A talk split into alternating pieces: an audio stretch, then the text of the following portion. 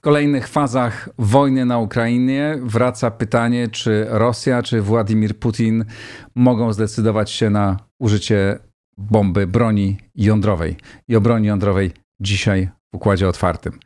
Przypominam, że to całkowicie niezależny podcast, którego możecie Państwo słuchać na wszystkich dostępnych platformach podcastowych i oglądać na YouTubie, i który jest zależny tylko i wyłącznie od Państwa, od słuchaczy, od tego, czy słuchacie, czy subskrybujecie, czy wspieracie na patronite.pl. Wszystkim patronom serdecznie dziękuję.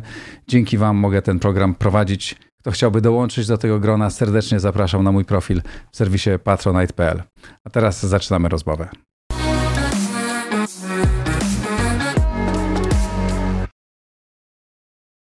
Wojciech Lorenz, ekspert Polskiego Instytutu Spraw Międzynarodowych. Witaj serdecznie. Dzień dobry, witam. To jak jest? Czego dzisiaj się obawiamy? Czy groźba użycia broni jądrowej przez Putina, któremu ta wojna nie idzie, ciągle nie idzie tak, jak, tak jakby chciał, rośnie, maleje, jest w takim samym, na takim samym poziomie? No, bardziej chyba się obawiamy y, jakiegoś incydentu związanego z zaporowską elektrownią nuklearną. Y, I wydaje się, że mm, Rosja jest zainteresowana y, manipulowaniem groźbą, że do takiego incydentu dojdzie, niż, niż tym, że mogłaby się zdecydować w pewnych okolicznościach w kontekście wojny na Ukrainie na na sięgnięcie po, po broń jądrową. Oczywiście w takim uproszczeniu e, największym tutaj można się e, przede wszystkim, jeśli chodzi o e, ewentualne potencjalne użycie broni nuklearnej, zastanawiać właśnie do jakich celów miałoby to służyć, służyć do obrony jakich strategicznych, żywotnych interesów rosyjskich. No i tutaj część ekspertów e, skłania się ku temu, że to ryzyko no, mogłoby rzeczywiście wzrosnąć, gdyby się pojawiła realna groźba e, przejęcia, odzyskania kontroli nad Krymem przez Ukrainę przy użyciu siły na przykład. Dlatego, że ta rosyjska doktryna opiera się przede wszystkim no, na, na założeniu, że, że te żywotne interesy, jakich Rosja jest gotowa bronić, to jest integralność e, terytorialna. I oczywiście no, będzie e, tutaj obszarem analizy to, czy po ogłoszeniu e, niepodległości Donbasu, czy wcieleniu na przykład okręgu hersońskiego do Rosji, czy to faktycznie już będzie tak na tyle traktowane i ugruntowane percepcji elit rosyjskich i społeczeństwa rosyjskiego, rosyjskie terytorium, że w przypadku groźby jakiejś kontrofensywy na dużą skalę i odzyskania e, kontroli nad tym terytorium, ta, ta groźba użycia broni nuklearnej byłaby E, wiarygodna ze strony Rosji, e, no to to już jest e, kwestia jakby głębszej analizy i tu o to się można spierać. Natomiast czym innym jest Krym, gdzie już to w tej percepcji rosyjskiego społeczeństwa, elit politycznych, w tej całej narracji trwającej od przecież siedmiu, ośmiu już, już lat jest tak mocno podkreślane, że to jest integralna część rosyjskiego terytorium. Więc tutaj rzeczywiście no, ta wiarygodność groźby byłaby pewnie większa, a jeszcze y, większa by była w takiej sytuacji, gdyby konflikt miał eskalować do poziomu, kiedy już y, to właściwe terytorium Rosji byłoby zagrożone. Jesteśmy daleko od takiej sytuacji. Po tym pierwszym okresie, po tym szoku, który e, na świecie wywołała ta rosyjska agresja na pełną skalę na Ukrainę w lutym e, tego roku i tych informacjach, że Rosja podnosi poziom gotowości swoich sił nuklearnych, co rzeczywiście miało ogromny efekt psychologiczny i wywołało lęk w państwach, w państwach Zachodu. Teraz wyraźnie sytuacja się uspokoiła i już e, takich obaw, że, że do faktycznego użycia czy do posługiwania się tą, tą groźbą w sposób wiarygodny by mogło dojść, te, te obawy y, chyba trochę zmalały. Mm, zmalały, ale być może zmalały z powodów psychologicznych, e, bo e, no bo jak powiedziałeś tak, na początku to wszyscy byli zszokowani, że do czegoś takiego dochodzi i, i, i, i, i każdy zastanawiał, ile jeszcze kroków e, rosyjski, rosyjski przywódca może, może zrobić. No ale to, co, o czym w tej chwili mówisz, czyli groźba no, odbicia Krymu, ale też odbicia e, Donbasu, e, jeżeli wcześniej zostanie formalnie wcielony, a, a Rosjanie będą chcieli go wcześniej formalnie wcielić.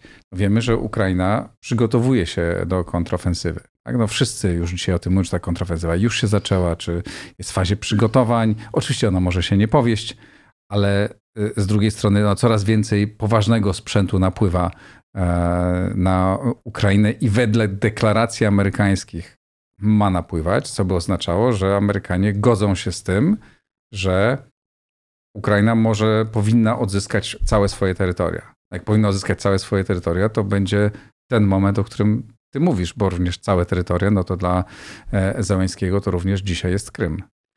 To jest e, bardzo istotny element w tych kalkulacjach zachodnich. E, zawsze się kalkuluje ryzyko i Oczywiście od początku tej rosyjskiej inwazji na Ukrainę państwa zachodnie to ryzyko kalkulowały i stąd brało się to, że niektórzy byli mniej skłonni do udzielania Ukrainie wsparcia, Stany Zjednoczone, Wielka Brytania czy Polska były tymi liderami, jeśli chodzi o e, zarówno o, presję wywieraną na innych sojuszników, jak i udzielane wsparcie na zasadzie bilateralnej i przekonywanie, że to wsparcie powinno być jak największą, na jak największą skalę e, przez jak największą grupę państw udzielane. I z czasem te kalkulacje one właśnie od początku wiązały się, się z tym, że no, wojna prowadzi do wzrostu ryzyka użycia broni nuklearnej. Y, wykształcił się chyba taki konsensus w NATO, że udzielamy tego wsparcia. NATO nie ma jako organizacja, wszystkie państwa nie mają nic przeciwko temu, żeby państwa indywidualnie na zasadzie bilateralnej udzielały w zasadzie dowolnego wsparcia Ukrainie, natomiast sojusz jako całość angażuje się w bardzo ograniczonym stopniu, więc jak popatrzymy na, na te mechanizmy w ramach NATO wsparcia udzielanego Ukrainie, to rzeczywiście jest to tak ostrożnie robione, żeby nie można było, żeby Rosja nie mogła wykorzystać tego do, do propagandowych ataków i, i twierdzenia, że NATO jest uwikłane w ten, w ten konflikt y, bezpośrednio. A potem już jak indywidualne państwa, zwłaszcza Stany Zjednoczone, no nie oszukujmy się, to one tutaj y, odgrywają główną rolę, jak kalkulują to ryzyko, to też widać, że to jest y, skalibrowane. Nie da się oczywiście wyznaczyć takiej y, y, czerwonej linii, ale jest to skalibrowane do tego poziomu, że Amerykanie udzielają wsparcia Ukrainie, żeby była w stanie się skutecznie bronić, żeby nałożyć na Rosję jak największe koszty i była Ukraina w stanie też podjąć jakieś, jakąś ograniczoną kontrofensywę, ale mówimy o ograniczonej. Najbardziej to chyba wyraźne jest na przykładzie tych HIMARSów, systemów które umożliwiają precyzyjne niszczenie celów rosyjskich przez Ukrainę z dosyć dużej odległości. No więc y, Ukraina dostała te systemy, ale z rakietami o zasięgu tak do 70 km, a nie jednak o zasięgu 300 km, co umożliwiałoby atakowanie już celów y, gdzieś nawet na terytorium Rosji. Więc tutaj jakby absolutnie widać tą, tą kalkulację ryzyka dajemy Ukrainie no tak, możliwość obrony i podjęcia kontrofensywy, to ostatecznie na Ukrainie spoczywa główna odpowiedzialność, żeby zarządzać tym ryzykiem, bo jeżeli będzie uderzenie nuklearne, no to będzie na terytorium e, Ukrainy, co oczywiście miałoby szeroki efekt też, no, poważny efekt strategiczny dla całego, całego Zachodu, ale to, to, to jednak główne konsekwencje ponosiłaby, e, ponosiłaby Ukraina. Więc tak, tak to e, ryzyko jest kalkulowane. No, ale dopytam, no bo no właśnie te, te Hajmarsy, tak? No od 8 czy 12 maszyn, nie wiem tam ostatecznie w, tym, w tej pierwszym rzucie trafiło, tak naprawdę, albo może nie kompletnie odwróciły e, bieg tej wojny, prawda, ale miały bardzo duży wpływ e, na to, co się działo. Zresztą jest niesamowite, aż trudne do uwierzenia. Tak to nie są jakieś potężne, e, e, potężne maszyny, tak objętościowo, tak, no, ich skuteczność jest nie, nie, nieprawdopodobna. Ale one, no właśnie mają zasięg, powiedzmy, w tej chwili mają te rakiety, które mają zasięg 770 km. Mm. Jeżeli ich będą mieć więcej, a zdaje się, że będą mieć ich e, więcej, bo to Amerykanie zapowiadają. Nawet w ostatnich dniach pojawiły się takie filmiki o jadących, pokazujących jadących Hajmarsy gdzieś na, w Rumunii. Nie wiem, czy to są, czy to prawdziwe obrazki, e, czy nie, no ale to potwierdza się, że będzie ich więcej. Tak? Znaczy, to oznacza, że Ukraińcy będą bardziej skutecznie się posuwać. Teraz zrobią 70 km, teraz trafiają 70 km, no ale jak wyprą Rosjan trochę, no to będą mogli sięgać dalej. Znaczy do tego momentu, w którym jesteśmy w stanie sobie wyobrazić moment, w którym odbijają Donbas. A jak odbiją Donbas, jeśli do tego dojdzie, no to w następnym kroku będą chcieć, e, chcieć odbić e, również e, południe, albo być może w pierwszym kroku południe, a potem tylko to południe bliższe, a potem, a potem mogą się pokusić o, o odbicie Krymu. Czy to zagrożenie cały czas jest? Może ono nie jest już dzisiaj, tak? ale taka perspektywa no nie jest kompletnie, kompletnie niewyobrażalna. Ona nie jest kompletnie niewyobrażalna, natomiast ten scenariusz, który zarysowałeś, jest bardzo odległy i po drodze jest inny, o wiele bardziej e, realistyczny i prawdopodobny i taki, który, do którego Ukraina wydaje się e, dążyć. No, e, Dobrze by było, gdyby Ukraina miała chociażby potencjał niezbędny do tego, żeby przeprowadzić tą ograniczoną kontrofensywę w obwodzie e, hersońskim. E, on ma rzeczywiście strategiczne znaczenie. Taka kontrofensywa miałaby bardzo ważny efekt psychologiczny, miałaby bardzo ważny efekt polityczny też, jeśli chodzi o kontynuację wsparcia Zachodu dla Ukrainy, pokazanie, że ma to, ma to sens i miałoby to bardzo poważny efekt, jeśli chodzi prawdopodobnie, miejmy nadzieję, że taki by miało, jeśli chodzi o wysłanie takiego sygnału strategicznego do rosyjskiego społeczeństwa, że źle się dzieje, że to nie tylko Rosja nie była w stanie osiągnąć swoich celów strategicznych podporządkowania sobie całego Ukrainy, ale e, musi się skonfrontować z sytuacją, że nie będzie w stanie obronić e, tego stanu posiadania, e, że zaczyna być spychana do defensywy i to mogłoby zmusić dopiero Putina do rozpoczęcia jakichś negocjacji na temat zawieszenia e, broni. I w tą stronę to wszystko e, wydaje się e, zmierzać. Natomiast te różne komunikaty oficjalne i nieoficjalne, jakie płyną z Ukrainy, no to one raczej zmierzają w tą stronę, że oczywiście Ukraina nigdy nie zaakceptuje utraty swojego terytorium, ale dopuszcza możliwość działania w, w stronę przywrócenia tej integralności terytorialnej metodami politycznymi dyplomatycznymi, a nie militarnymi. I to byłoby znowu taki najbardziej politycznie realistyczny scenariusz, no bo wiemy, że, że, że ani Rosja nie zrezygnuje e, z Krymu, ani Ukraina e, politycznie jest to całkowicie nie do zaakceptowania nie zrezygnuje z Krymu i z innych terytoriów okupowanych przez, e, przez Rosję. Jedynym rozwiązaniem e, będzie prawdopodobnie zawieszenie broni, taka ukraińska doktryna nastawiająca się na odzyskanie tego terytorium, ale metodami, metodami politycznymi. Więc do tego scenariusza, o którym mówisz, nie musiałoby, nie musiałoby wcale dojść. Gdyby jednak doszło do jakichś pierwszych gruźb, tak? Jaki jest scenariusz, jaki jest możliwy scenariusz i w jaki sposób NATO będzie odpowiadać na rosyjskie groźby? Tutaj jest rzeczywiście y, problem związany z tym, że Ukraina nie jest członkiem y, sojuszu mhm. i gwarancje y, traktatowe wobec Ukrainy nie, nie obowiązują.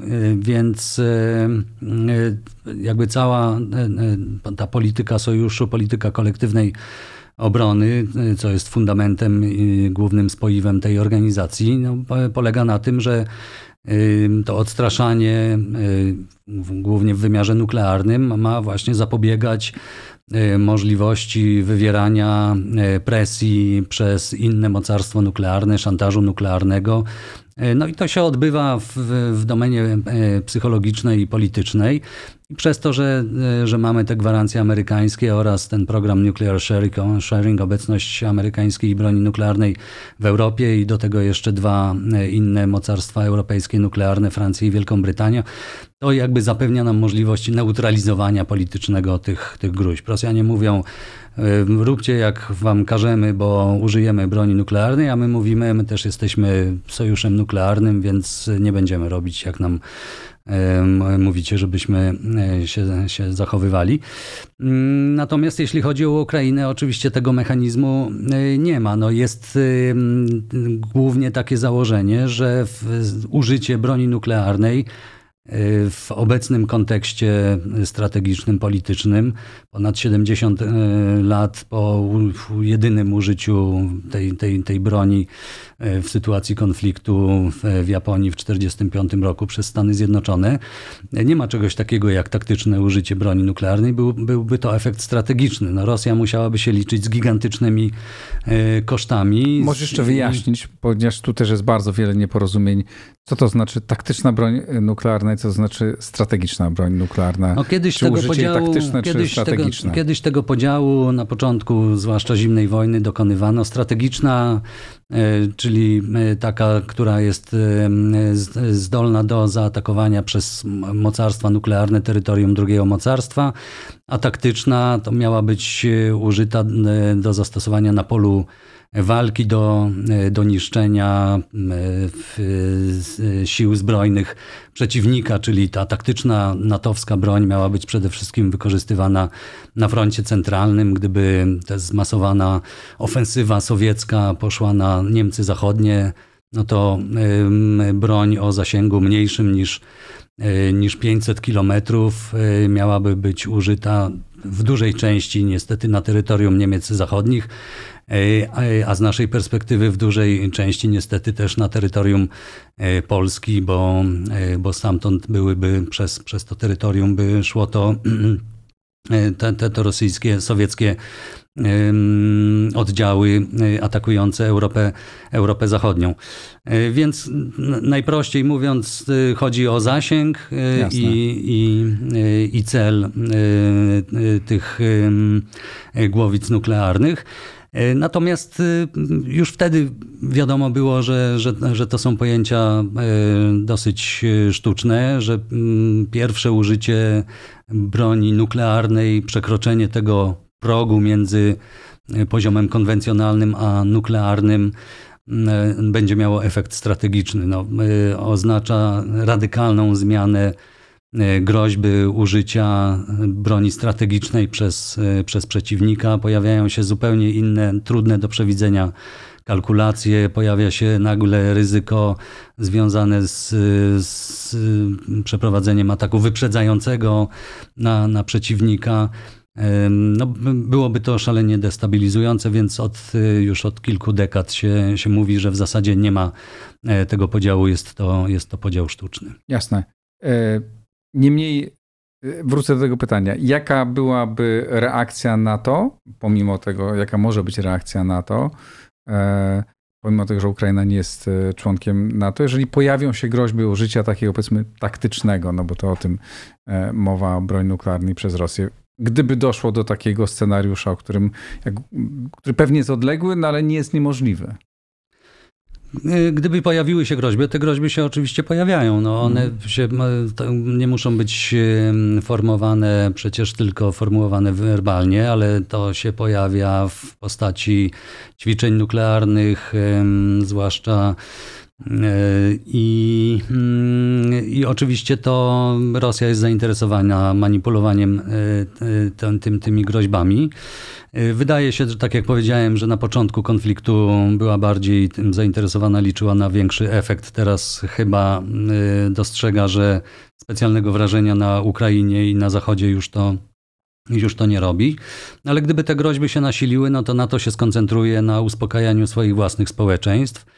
Y, a wiele y, takiego mm, jakby praktycznego działania wobec Ukrainy tutaj y, zrobić nie będzie można. Oprócz tego, że w, w dyskusji publicznej zaczną się pojawiać analizy wskazujące na to, z czym by się wiązało, jaka była, mogłaby być reakcja Zachodu na użycie faktyczne tej broni nuklearnej wobec Ukrainy, a więc analizy wskazujące na to, że w takiej sytuacji NATO już nie miałoby wyjścia, tylko musiałoby się zaangażować na Ukrainie, musiałoby wysłać swoje wojska i udzielać wsparcia konwencjonalnego, ale jednak na zupełnie już inną skalę, na innym poziomie e, Ukrainie, że dla e, Rosji wiązałoby się to z jeszcze większymi sankcjami, boleśniejszą reakcją już nie tylko Zachodu, ale szerszej wspólnoty międzynarodowej, że Rosji byłoby szalenie trudno e, przekonać Zachód, mimo całej tej nasilonej i wyćwiczonej propagandy, dezinformacji, że to było uzasadnione e, użycie, więc te koszty dla Rosji byłyby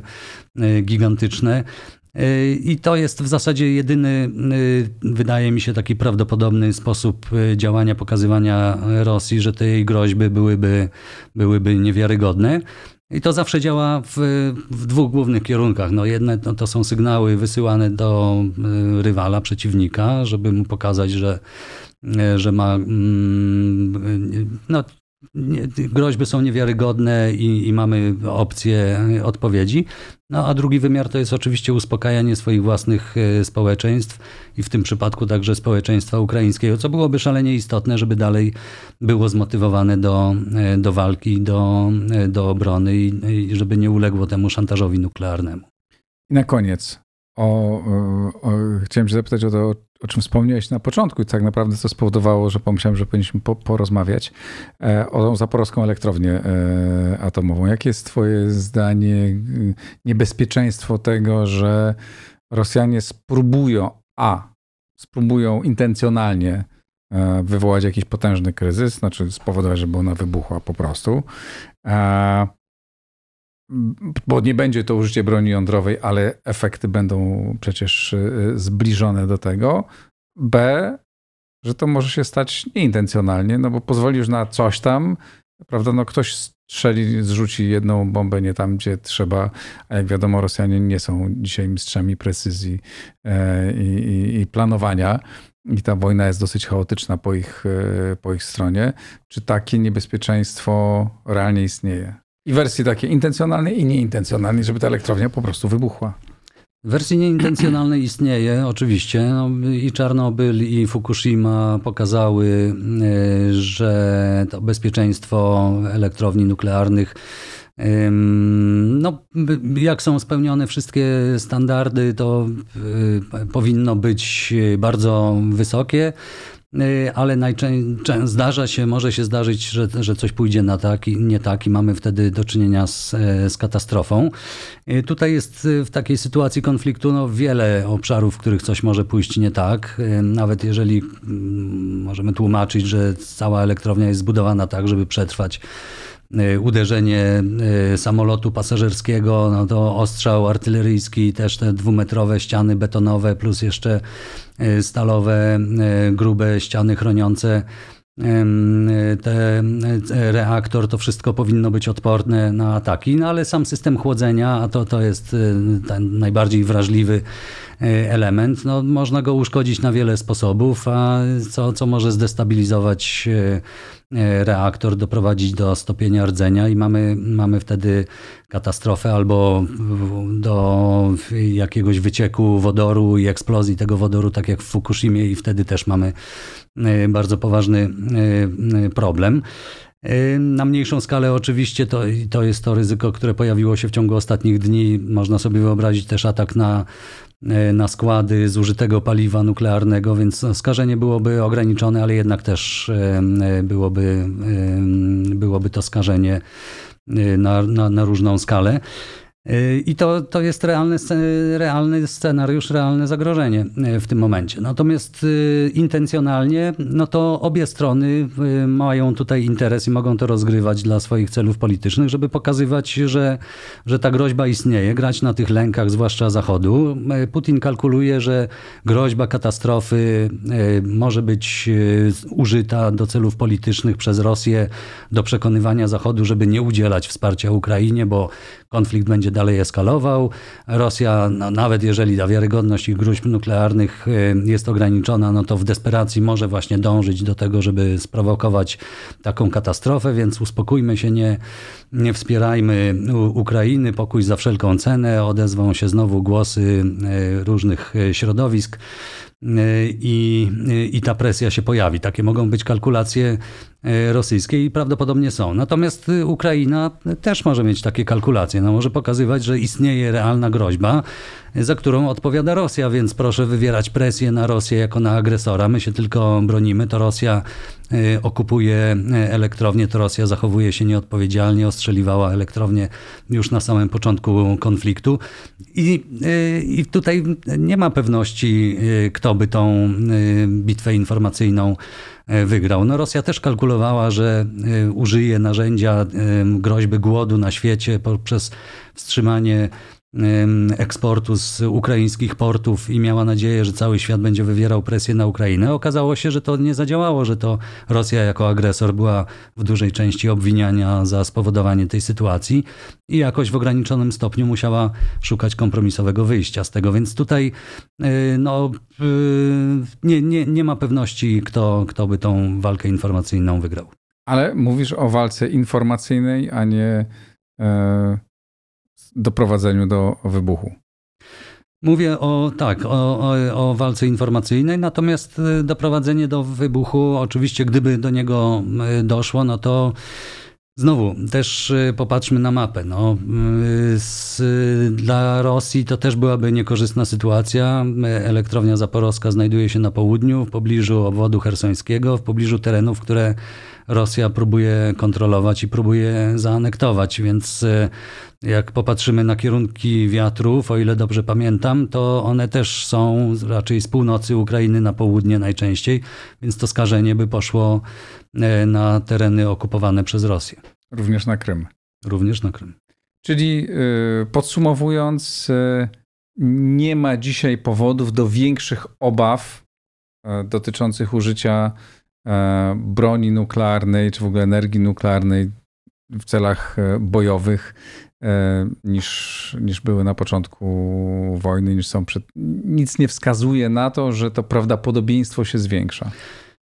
No, wydaje mi się, że ono się utrzymuje na stałym, podwyższonym niestety poziomie. No, wojna tworzy zupełnie nową sytuację i tworzy taki kontekst polityczny, w którym dla Rosji jest szalenie trudno wyjść z tego konfliktu z twarzą i to oczywiście zwiększa y, ryzyko, że w desperacji będzie mm, poszukiwać desperackich środków, więc tym to, to, to, to zwiększone ryzyko niestety niestety się wiąże. Natomiast jeśli chodzi o takie obserwowanie już bardzo dokładnych działań, jeśli chodzi o wymiar praktyczny, co Rosja robi, to tutaj y, nie ma bardzo jakichś takich agresywnych, agresywnych działań, które rzeczywiście by wskazywały, y, że poza tym wymiarem komunikowania i próbą grania na lękach i wpływaniem na percepcję zagrożeń, że gdzieś po stronie rosyjskiej jest intencja, żeby się zdecydować na, na użycie broni nuklearnej.